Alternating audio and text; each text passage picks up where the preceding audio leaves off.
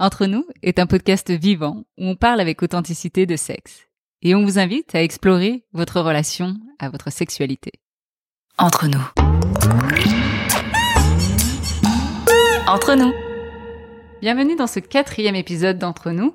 Ce quatrième épisode est enregistré en plein cœur de Bruxelles, à deux pas de la Grande Place, au Level Center. Il est rendu possible grâce à deux ASBL, Inspired by et The Podcast Factory Org. Je suis Camille Bataillon et je suis au micro avec Olivier Majeran, avec qui nous avons co-créé le Level Center. Et avec nous, il y a aussi Camille Rimbaud de Inspire By. Pour cette première saison, nous avons décidé de coproduire ce podcast entre nous, c'est-à-dire le Level Center et Inspire By, qui nous permet en fait d'avoir un enrichissement dans les conversations et d'apporter un regard extérieur.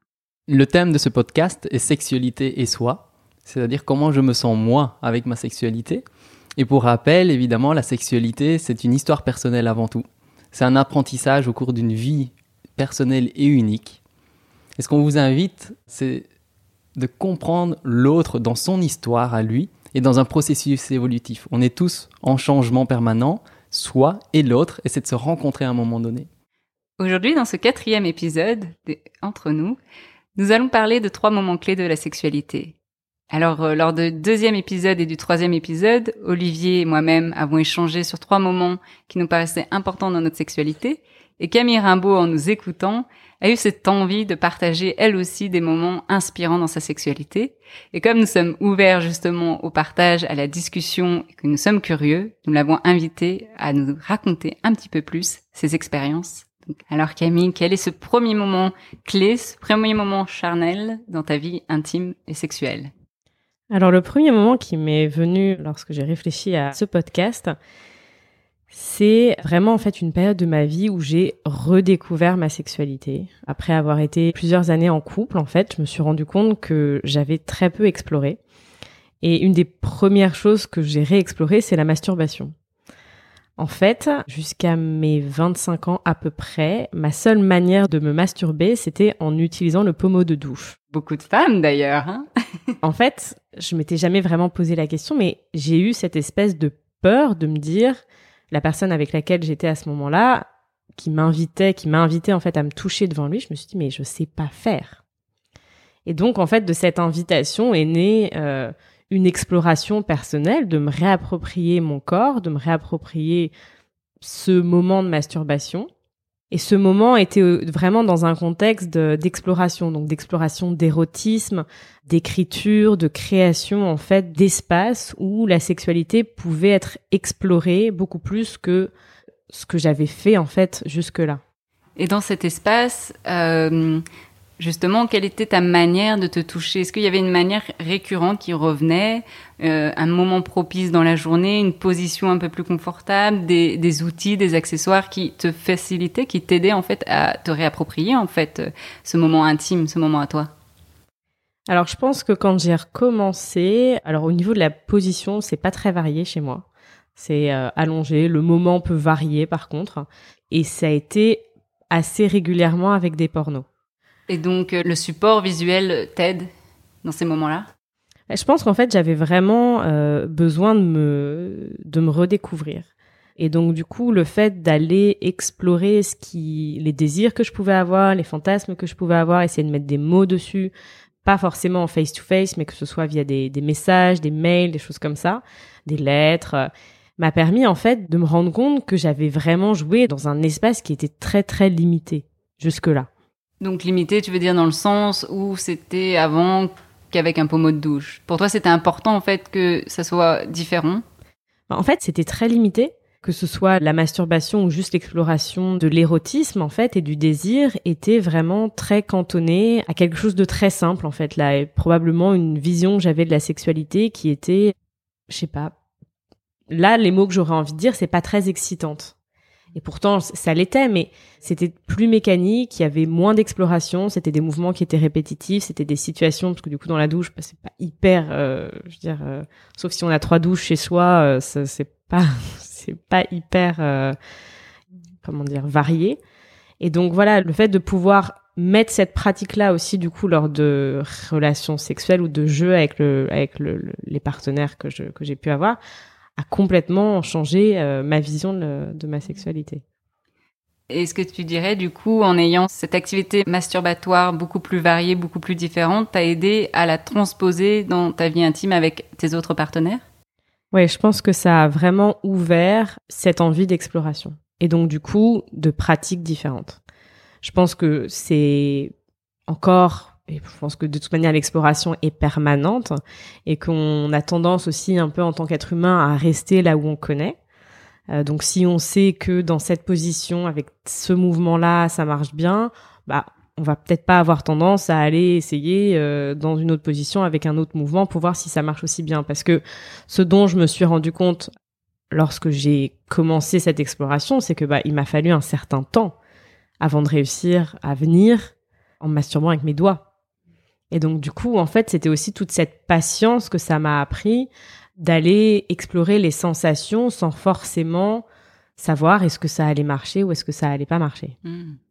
Donc explorer les, sensations. Et pour toi l'objectif est-ce que c'était d'atteindre quelque chose en particulier? Parce que là j'ai l'impression tu, tu disais voilà il y a eu ça a pris du temps et que quand même l'objectif était d'atteindre l'orgasme.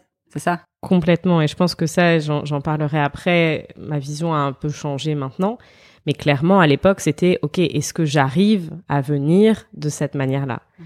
Et donc même si j'ai accepté que ça prenne le temps nécessaire, il y avait quand même cet objectif en, ligne de mire. Oui, merci Camille pour ce partage. C'est très inspirant et, pertinent de se rendre compte à quel point on s'habitue à certains types de stimuli et qu'effectivement, pour changer, on doit s'éveiller à quelque chose d'autre, on doit éveiller notre corps à d'autres sensations, avec ou sans pression, avec ou sans attente, mais néanmoins se laisser porter parce que le corps peut nous, peut nous apporter, comment il peut nous éveiller à autre chose dans cette curiosité, euh, je dirais, un peu joyeuse aussi et pétillante d'une recherche de sensations différentes. Si je rebondis avant de passer au partage suivant, je me suis du coup rendu compte, en fait, lors de cette exploration, qu'un certain nombre de, des femmes que j'avais autour de moi avaient aussi, j'ai envie de dire, cette exploration un petit peu tardive. D'autres non, pas du tout. Mais autant je me suis dit à un moment donné, oulala, je suis un peu euh, toute seule, euh, comment ça se fait que j'ai pas euh, exploré davantage avant? Et en fait, en en discutant, je me suis rendu compte que j'étais absolument pas un cas isolé. Non, tu n'es pas la seule et, effectivement, et j'en parle dans le dans le podcast précédent, où moi j'ai vraiment, j'appelle ça la découverte de la masturbation consciente, où j'ai vraiment appris à masturber. J'avais 25 ans. Donc pareil, des fois je me dis, c'est bien de le dire haut et fort parce que souvent on a peut-être cette honte de se dire, bah mince, en fait je suis en retard, les autres filles ont dû se masturber, euh, il y a le pommeau de douche, il y a des trucs comme ça. Et, et, moi, il n'y avait pas forcément cette envie, ou en tout cas ce désir euh, très très prononcé. Il l'a vraiment été ces dernières années. Donc voilà, la sexualité, elle est, euh, elle est évolutive, quoi. Camille, quel est le deuxième élément important dans ta vie sexuelle que tu souhaites nous partager? Alors, je pense que le deuxième est un peu consécutif à celui-là. Et c'est vraiment encore dans la, dans la découverte des sensations et dans la découverte de mon corps, je me suis retrouvée à un moment donné à avoir des douleurs euh, lors des rapports sexuels, ce qui était dans le bas du ventre, ce qui avait jamais été le cas. Et donc en fait, il y avait vraiment des moments de contraction intense en fait du bas du ventre. Et donc voilà, en fait, j'avais j'avais deux choix à ce moment-là, c'était soit euh, j'ai envie de dire continuer et forcer un petit peu, soit ne pas le faire. Et en fait, en, en ayant cette envie en fait de quand même continuer à avoir des rapports sexuels, parce que je pense que bon, sans rentrer dans les dans les détails, mais il y a, y a quand même cette, cette envie, en fait, cette attente, cette pression, même potentiellement parfois, d'avoir des rapports sexuels. Et en fait, je pense que c'est la première fois de, ma vie où j'ai vraiment pu transformer cette, cette attente que je pouvais avoir par rapport à moi-même et que mon partenaire pouvait avoir aussi en exploration. Et donc, du coup, j'ai commencé à utiliser la respiration, ce que je faisais pas consciemment avant. Et donc, j'ai vraiment commencé à vouloir détendre, vu que je sentais que le, le bas de mon ventre était contracté. J'ai commencé à respirer de manière plus profonde pour détendre. Et donc tu parles d'une respiration abdominale alors?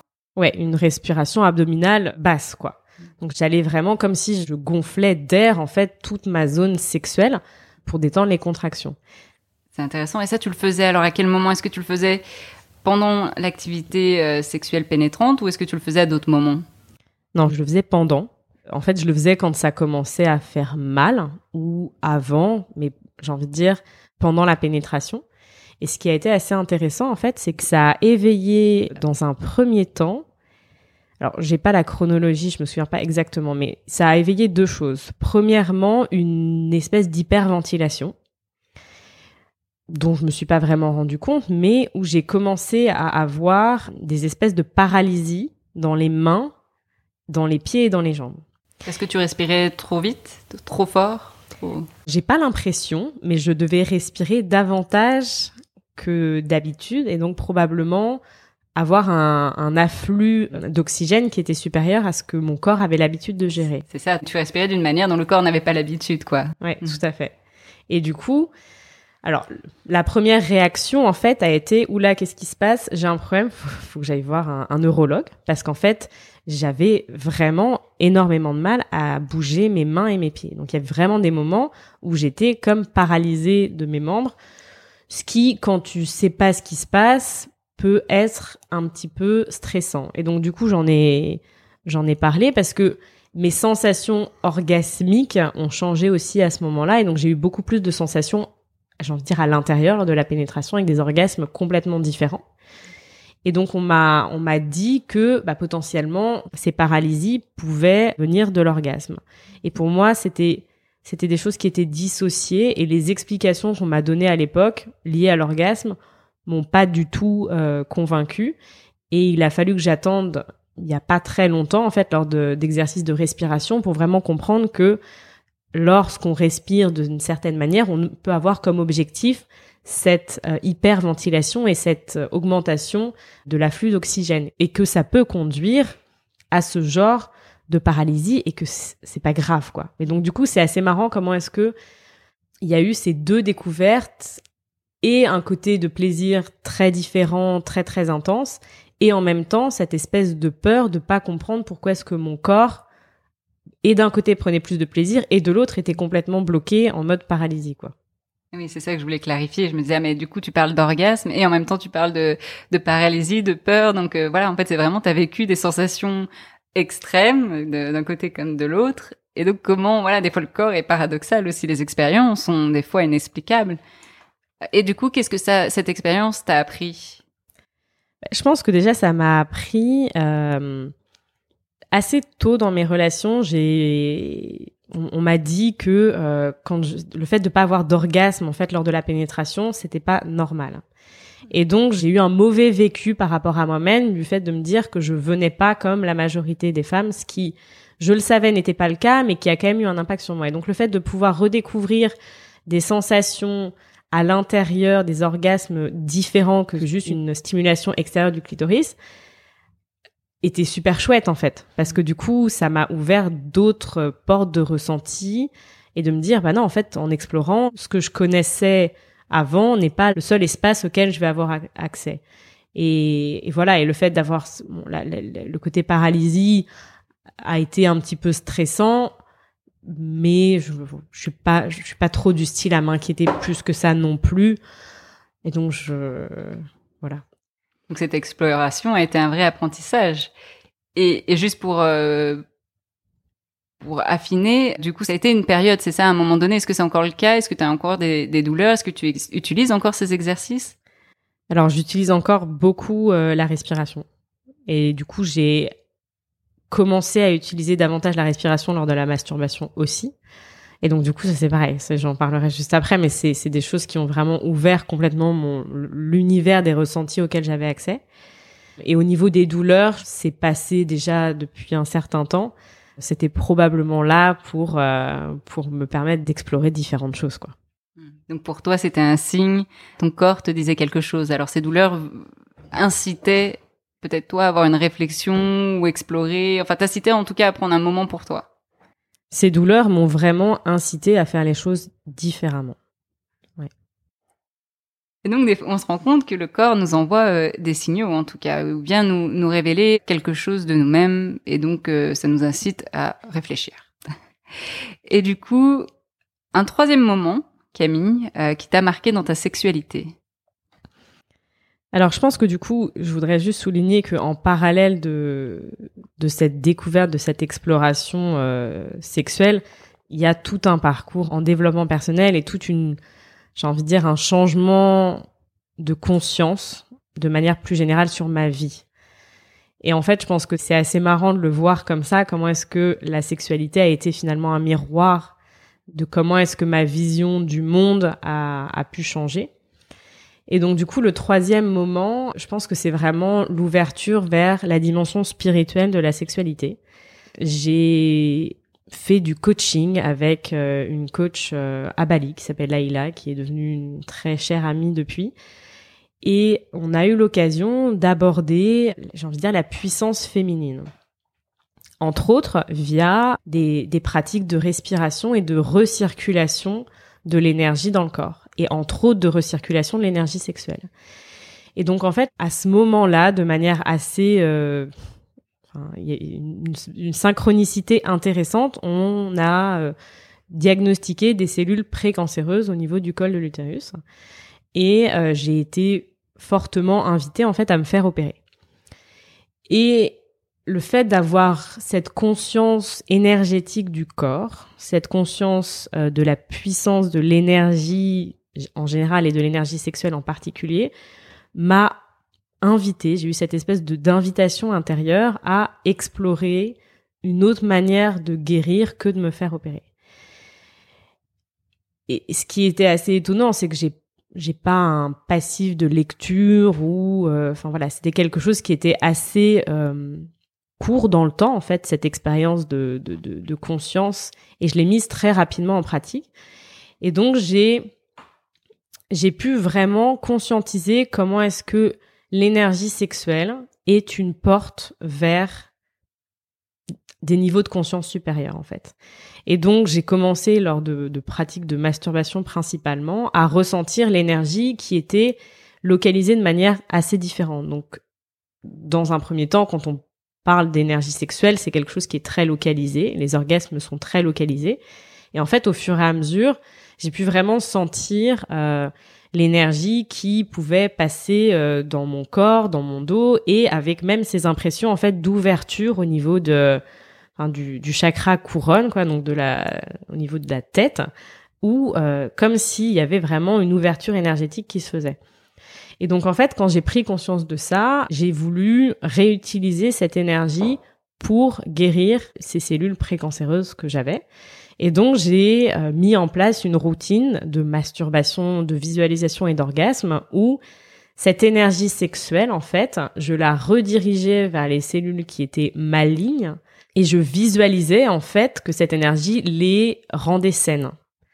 Et donc en fait, je pense que ça c'est c'est vraiment là où j'en suis à l'heure actuelle dans mon exploration de la sexualité, c'est comment est-ce que cette énergie sexuelle, cette source d'énergie qui est juste euh, hallucinante et, inépuisable peut être utilisée d'une manière consciente à, à différentes fins en fait, que ce soit de la guérison, de la prière, de la manifestation et tout ça. Mmh. Oui, dans les cas de cancer, il y en a beaucoup qui utilisent aussi la visualisation. Alors voilà, on dit que ça remplace pas non plus un traitement, une chimiothérapie, mais la visualisation peut aider dans beaucoup de cas. Mais je voudrais revenir juste avant sur euh, des thématiques qui te sont chères, la masturbation, la visualisation et l'énergie. Et du coup, à travers cette visualisation, ces exercices, ces pratiques masturbatoires que tu as eues, euh, est-ce que tu as ressenti dans ton corps une différence? Et est-ce que aussi, d'une manière un peu plus médicale, il y a eu une évolution? Alors ouais, j'ai vraiment, j'ai vraiment euh, ressenti euh, des choses différentes et j'ai vu des choses différentes. C'est-à-dire que je, je, pouvais vraiment voir en fait une espèce de lumière. Enfin, je visualisais vraiment euh, ces cellules qui changeaient en fait d'état, qui de, redevenaient saines. Et voilà, après c'est quelque chose qui est à l'instant à l'instant T. Les checks que j'ai faits donc un an après sont revenus avec des résultats qui sont complètement normaux. Donc il y a, y a, plusieurs stades. Mhm. Et donc je suis revenue à un stade où il y a euh, il y a un suivi normal à faire comme pour toute femme, mais où il y a euh, aucun signal d'alerte euh, particulier quoi. En fait, c'est important pour moi de, de partager cette expérience parce que euh, ça m'a vraiment conscientisé sur la puissance de mon énergie propre. Et je suis pas médecin et chacun est libre de faire ses propres choix. Mais je trouve que c'est très intéressant par rapport à l'éducation que j'ai reçue de juste pouvoir explorer d'autres sagesses. On peut parler de Tao, de Tantra, où l'énergie du corps, l'énergie propre, l'énergie sexuelle, mais l'énergie du monde aussi, sont appréhendées d'une manière qui est différente. Et donc voilà, l'invitation que j'ai envie de, partager, c'est de faire cette exploration, de ressentir en fait cette énergie sexuelle et particulièrement lors des orgasmes, de voir où elle se situe dans le corps, de voir si elle bouge, de voir si parfois elle est plus localisée que d'autres, et, de juste profiter pour lui donner une intention. Que ce soit une intention de guérison, que ce soit une intention de, juste d'amour, en fait, de pouvoir avoir cette conscience que cette énergie est là et qu'elle peut servir à quelque chose et pas uniquement être euh, évacué en fait lors de l'orgasme. Et, vraiment de voir qu'est-ce que ça vous apporte. Voilà à vous auditeurs et auditrices si vous enfin si vous faites l'expérience voilà de prendre potentiellement quelque chose qui vous tient à cœur et de dédier l'énergie de vos orgasmes à cette chose-là et de voir qu'est-ce qui se passe et d'être dans cette curiosité, cette exploration. Waouh, je partage euh, vraiment cette euh, cette belle expérience où on allie finalement euh, cette énergie sexuelle à une intention qui est belle, qui nous dépasse ou qui, alimente quelque chose d'important pour nous. Parce que je suis euh, effectivement intimement convaincu de par mon expérience et les partages que j'ai qu'on euh, connaît encore très très peu de choses au niveau de la sexualité et encore beaucoup beaucoup de choses à, découvrir, dont ce genre de, de, manifestations qui sont, qui sont magnifiques et qui, et qui amènent à plus de joie, de vitalité, d'émerveillement euh, et, d'ouverture au monde, quoi, et de partage avec euh, tout un chacun. Donc, euh, merci beaucoup pour l'audace de ce partage très intime, très très fort et qui peut aider beaucoup de personnes. Mm. Oui, merci Camille de nous inviter à cette réappropriation de soi, de son plaisir, de ses orgasmes et donc de ses sensations corporelles. Merci beaucoup. Avec un grand plaisir. C'était un chouette échange. On espère que vous l'avez apprécié aussi. N'hésitez pas à le partager autour de vous. Si vous pensez qu'une copine, un copain, des parents, la famille, amis peut en profiter, likez, partagez, commentez aussi, racontez-nous, vous, vos trois moments marquants de votre sexualité. Et puis, euh, n'hésitez pas aussi à nous donner un petit coup de pouce euh, en donnant même 5 euros, 10 euros, autant que vous voulez pour nous aider à alimenter ce podcast et en faire une deuxième saison aussi. Merci. Entre nous. Entre nous.